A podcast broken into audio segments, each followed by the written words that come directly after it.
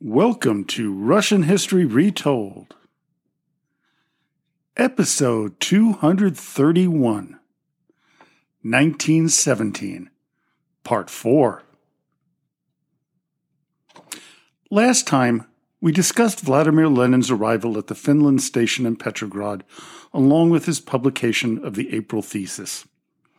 Today, we continue our journey through 1917, beginning on May 1st, and we are now officially switching calendars to the Gregorian from the Julian. Before we head to Petrograd, let's see what's going on in the rest of the world.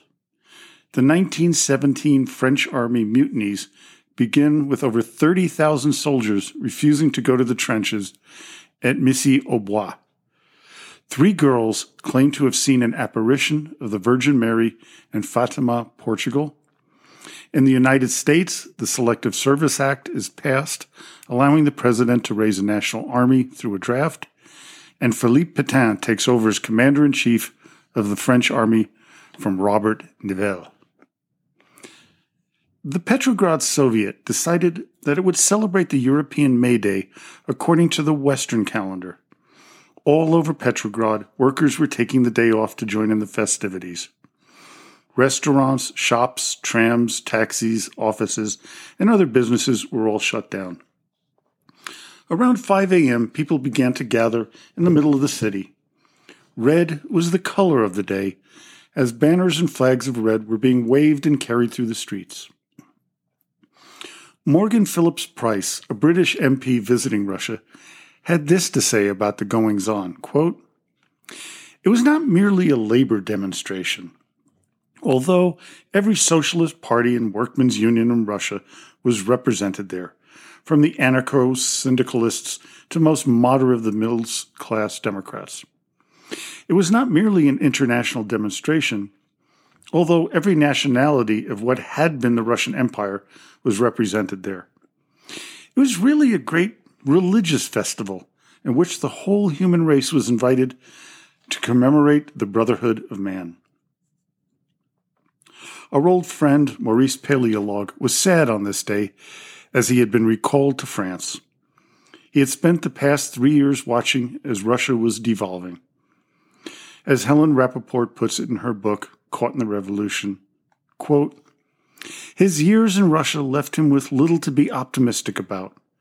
The Russian Revolution was composed of elements too discordant, illogical, subconscious, and ignorant for anyone to judge at the present time what its historical significance may be or its power of self-diffusion."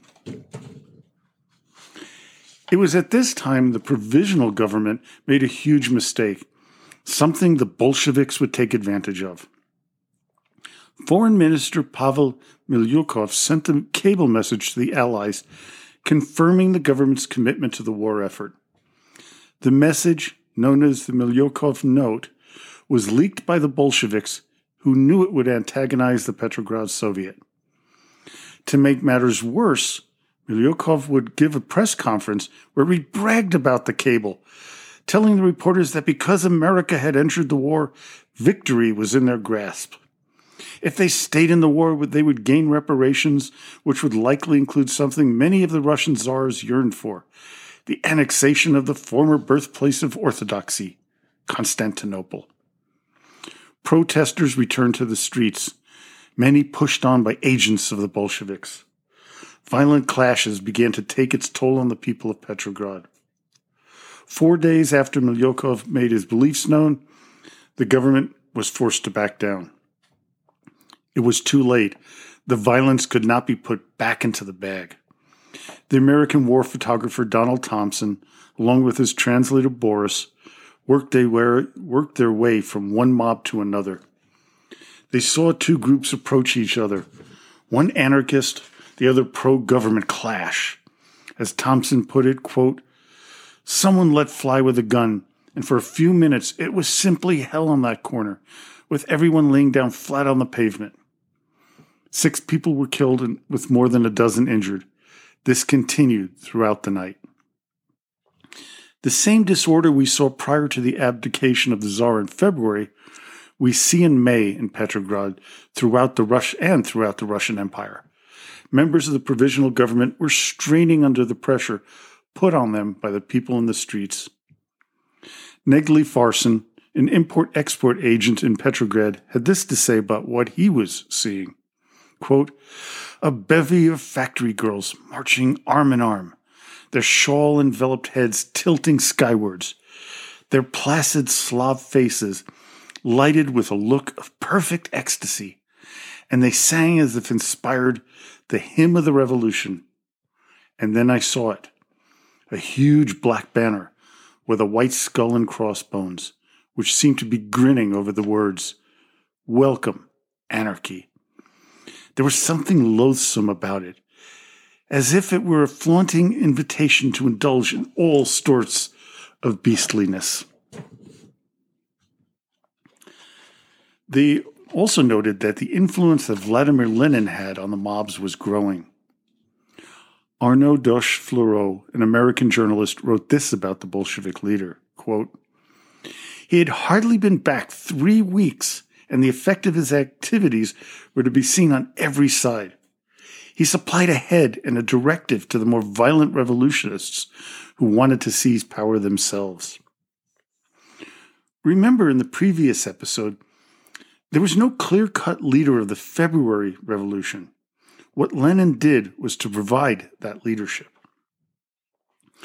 Maurice Paleologue, on leaving Petrograd, thought that the revolutionaries were on the verge of taking over Russia. He believed that the, quote, "final bankruptcy of Russian liberalism and the approaching triumph of the Soviet. Weep, my holy Russia, weep." On May 3rd, the first cracks in the provisional government showed through. Milyukov, as I had mentioned, and then also the Minister of War, Alexander Ivanovich Guchkov, resigned. The latter was replaced by Alexander Kerensky. He would be charged with galvanizing the war effort with a new Russian offensive on the Eastern Front. This would prove to be the death knell for the provisional government. The streets of Petrograd were chaotic. Edward Heald, a monitor for an international committee looking into the treatment of German and Austrian POWs, wrote, quote, "Anarchy raises her finger higher and higher." Pauline Crosley, the wife of a U.S. naval attaché, complained about having to hire 4 maids because they spent much of their time in line for things like, quote, bread, meat, fish, milk, butter, eggs, kerosene, and candles. The supply problems that caused the Tsar to abdicate were still present in Petrograd and most of Russia. We now moved into the month of June. The first Pulitzer Prizes were awarded. The draft begins in the United States. The Battle of Messines begins with the British Army detonating 24 ammonium mines under the German lines, killing 10,000 in the deadliest deliberate non-nuclear made explosion in history, and the first major German bombing raid on London by fixed-wing aircraft leaves 162 dead and 432 injured. The Russian army was broken. Morale was at an all-time low. There were over 5.5 million casualties suffered, mostly by men. The reason I mention mostly is the fact that there was a women's death battalion set up, led by Maria Bochkareva. A few more were formed over the coming months to help bolster the army. It wouldn't make a difference. The people were fed up with the war effort. Desertions were getting bigger by the day, with many of the men just heading home with a revolutionary fervor that would grow angrier by the day. The heat of June began to hit, with the paralysis within the local government failing to provide simple services like sewage. Things began to get worse. Not only was there still a food shortage, there was an outbreak of dysentery and cholera. Hotels were unable to feed their guests. Restaurants who had food raised their prices to unaffordable levels for the general public. A small meal would set you back the equivalent of $27 in today's money, and a bottle of champagne could garner $300. Seeking to continue garnering some sympathy for the war effort, Alexander Kerensky headed out to the southwestern front, ordering a massive artillery barrage on July 1st. Then an assault was planned in Galicia against combined forces of Germany and Austria-Hungary. It would be known as the Kerensky Offensive. It would be a total disaster. By the end of the month, the Russian lines were broken. And as one historian writes, quote, "The only limit to the German advance was the lack of logistical means to occupy more territory." Petrograd was the scene of massive protests once again. Anti-war fever was being stoked by Lenin and his fellow Bolsheviks. As Florence Harper writes, after the members of the Root Mission were told to move to Finland, quote, "They knew that if the mission only waited a little while longer, they would see an exhibition of rioting that would convince its members how weak the provisional government actually was." The Root Mission was a 9-man American delegation who was sent by President Woodrow Wilson to gauge the Russian government's belief in continuing the war effort. The Russian people viewed the group as nice people, but completely unable to grasp the situation in Russia, especially in Petrograd. So as I mentioned, we're in July, so let's find out what's happening around the world. In East St. Louis, Illinois, labor riots claimed the lives of 250 people. Greece joined the Allied war effort. Arab troops led by Lawrence of Arabia captured the coastal town of Aqaba from the Ottoman Empire. Finland declares itself independent from the Russian Empire, something that the provisional government absolutely refused to accept. Finally, the Battle of Passchendaele begins the Allied offensive in Flanders Field. Kronstadt, the naval base and island fortress, was, as Rappaport writes about the place during the February Revolution, quote, "The scene of some of the most savage violence when 30,000 sailors had run riot. The admiral and 68 officers, the cream of the Imperial Navy, had been massacred in a brutal orgy of killing, seen as retaliation from the harsh discipline the men had endured under the Tsarist system. It would continue to be the hotbed of revolutionary militancy." In July, Florence Harper and Donald Thompson wanted to see what was going on there.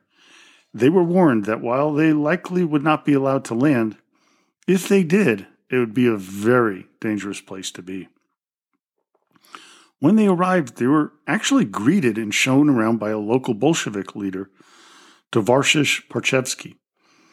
The Bolsheviks knew that they could use the men when they decided to stage their own revolution. Harper and Thompson continued to take pictures and listen to stories of murder and mayhem as they went from house to house. They wanted to meet Vladimir Lenin and were taken to the Kishtchenko mansion where he was staying. After waiting for 2 hours, Lenin came out to have his picture taken. But when he was told they were Americans, he said to their translator Boris, according to Thompson, quote, "He would have nothing to do with me, and that we better leave Petrograd." The region was getting more and more unstable. In the middle of July, a number of cadet ministers resigned because of the provisional government's concession on an issue to the demands of the Mensheviks and social revolutionary ministers. The issue was the autonomy of Ukraine. The members of the cadet party believed that this would cause a collapse of the Russian Empire, as it would encourage others to join suit. The Bolsheviks saw this as an opportunity to begin a revolution and take control of the government. Leon Trotsky, the powerful orator, lit a fire in the soldiers from Kronstadt and the Pavlovsky Regiment to begin an armed demonstration. It was a fire that they quickly lost control of. Fighting began on July 18th, spreading throughout Petrograd. The government called in the Cossacks to squash the insurrection. No one knows how many people were killed during this week of rioting, with estimates as low as 400 and as high as 7,000. Kerensky called in troops from the front to bolster the defenses. One of their targets were the Bolsheviks, as they were being blamed for inciting the insurrection. Lenin was the main target of the incoming troops. He would be spirited away to a safe house. Lenin and fellow Bolshevik Grigory Zinoviev escaped Petrograd in disguise, fearing execution. The government uncovered documents that Lenin left behind, showing him to be receiving funding from the German general staff. This was passed on to the men in the rebellious army, which turned the tide against the Bolsheviks.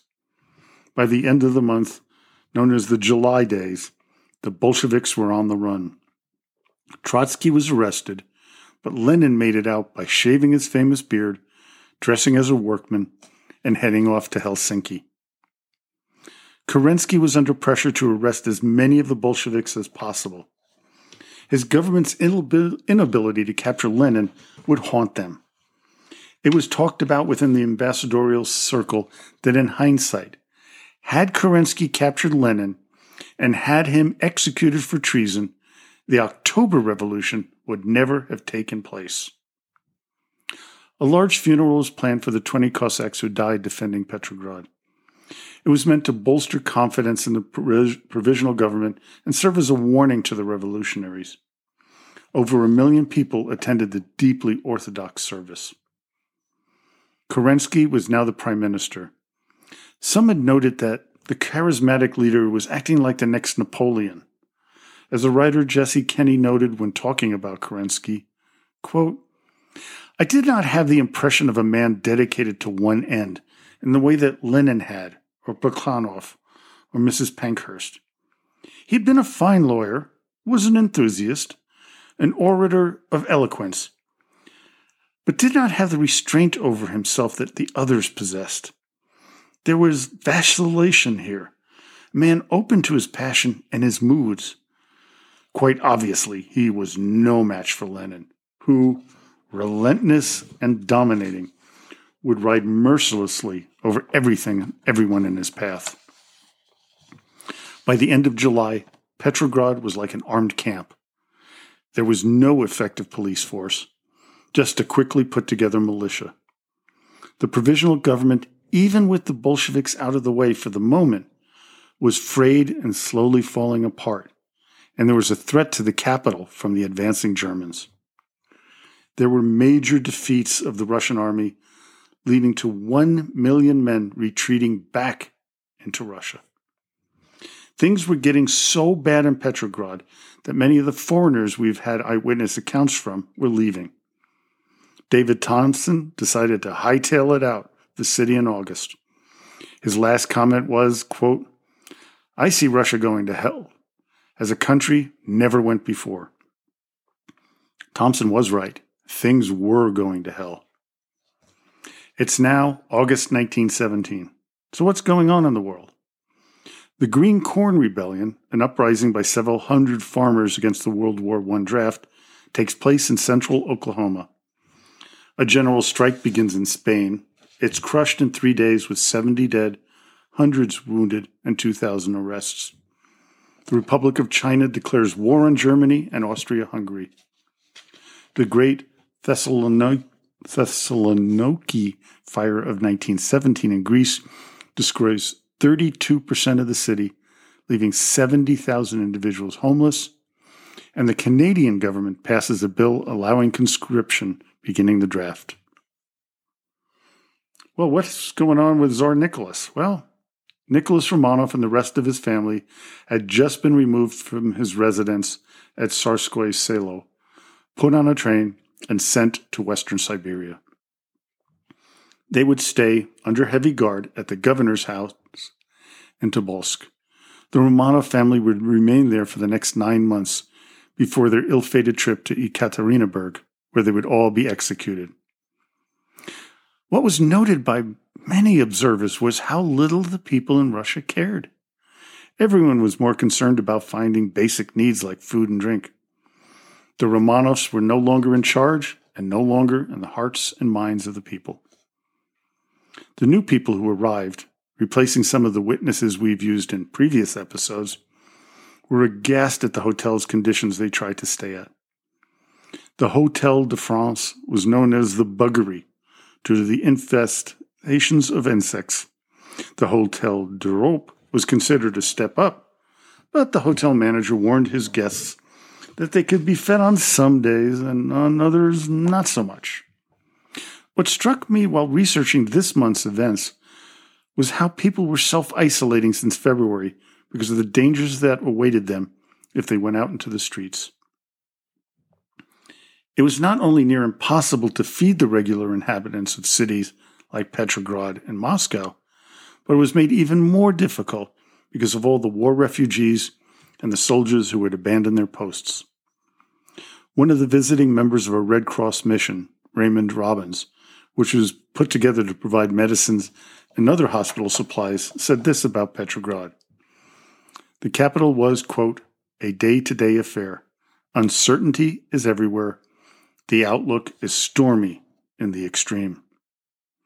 At the beginning of August, Robbins, along with a few members of the task force, met with Kerensky and noted how utterly worn out he was.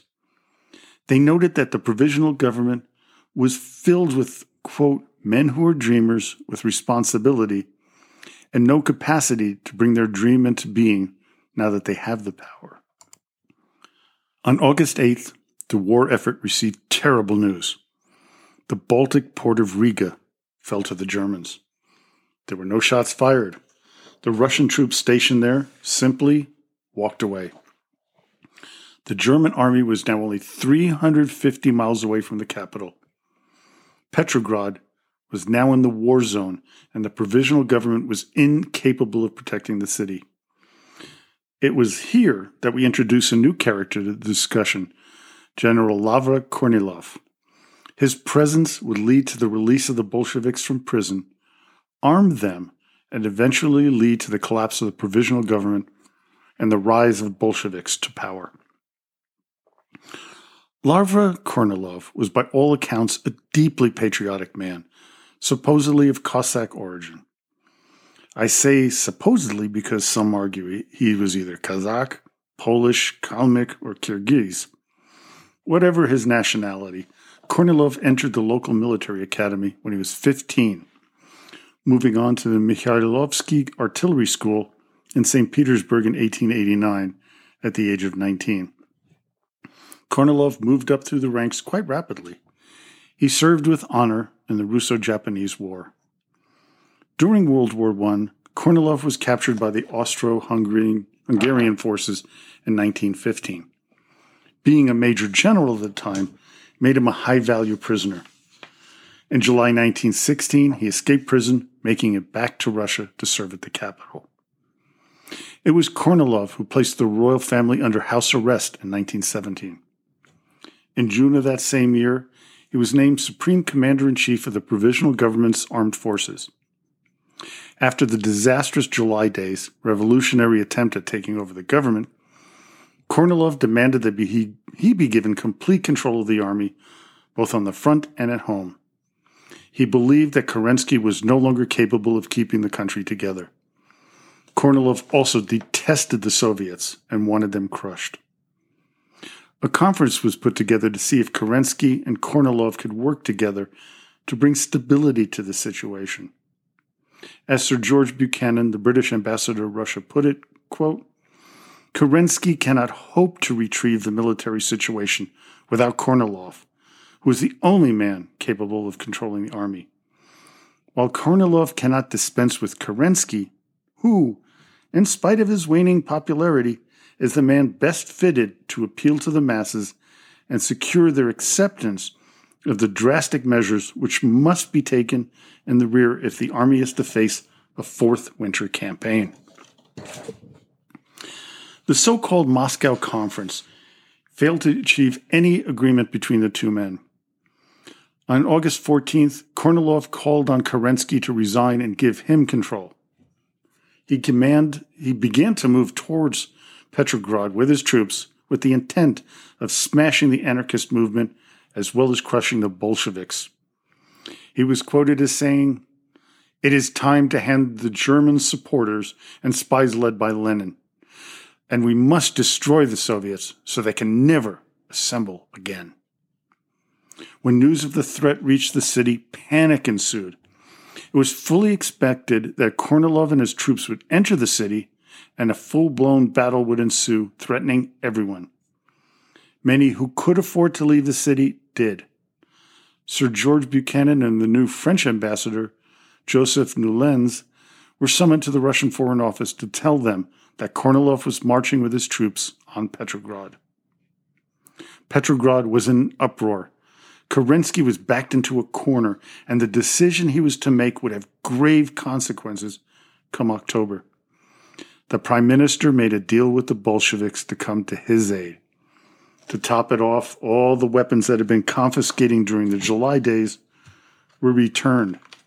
Not only that, but more weapons were provided to the revolutionaries.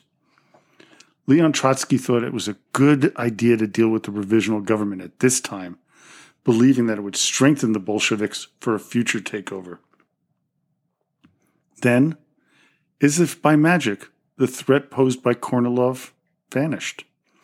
On August 17th, just 3 days after the panic began, Kornilov was stopped. Not by military action, but by the pro-Bolshevik railway workers. They refused to allow his troops to move via the train system. It is not guaranteed that they allowed Kornilov to move his men into Petrograd. Now, they may have taken control if that happened. In fact, another advance guard who did make it refused to fight against Kerensky and the Petrograd Soviet. Indeed, they joined them. Kerensky then ordered the arrest of Kornilov. British Embassy Councillor Francis Lindley thought that Kerensky was, quote, torn between the ear of an aiding a counter-revolutionary movement and his honest desire to assert authority of the government. And, like all good socialists in a similar position, he preferred his party loyalty to the good of his country. It was the end of him. Or as William Ojenik, the Dutch ambassador to Russia, said, that Kerensky, quote, had nervous fear of being replaced by Kornilov, and this made him act with reckless and fateful impulsiveness. Around August 18th, Kornilov was arrested, and 3 days later, on the 21st, Trotsky and the rest of the imprisoned Bolshevik leaders were released from prison as ordered by Kerensky. The prime minister assumed total command of the army, making himself a virtual dictator. Bolshevik support grew with the news. Well, I hope you enjoyed today's episode. Join me next time as we finish up the incredible year of 1917. So until next time, до свидания и спасибо большое.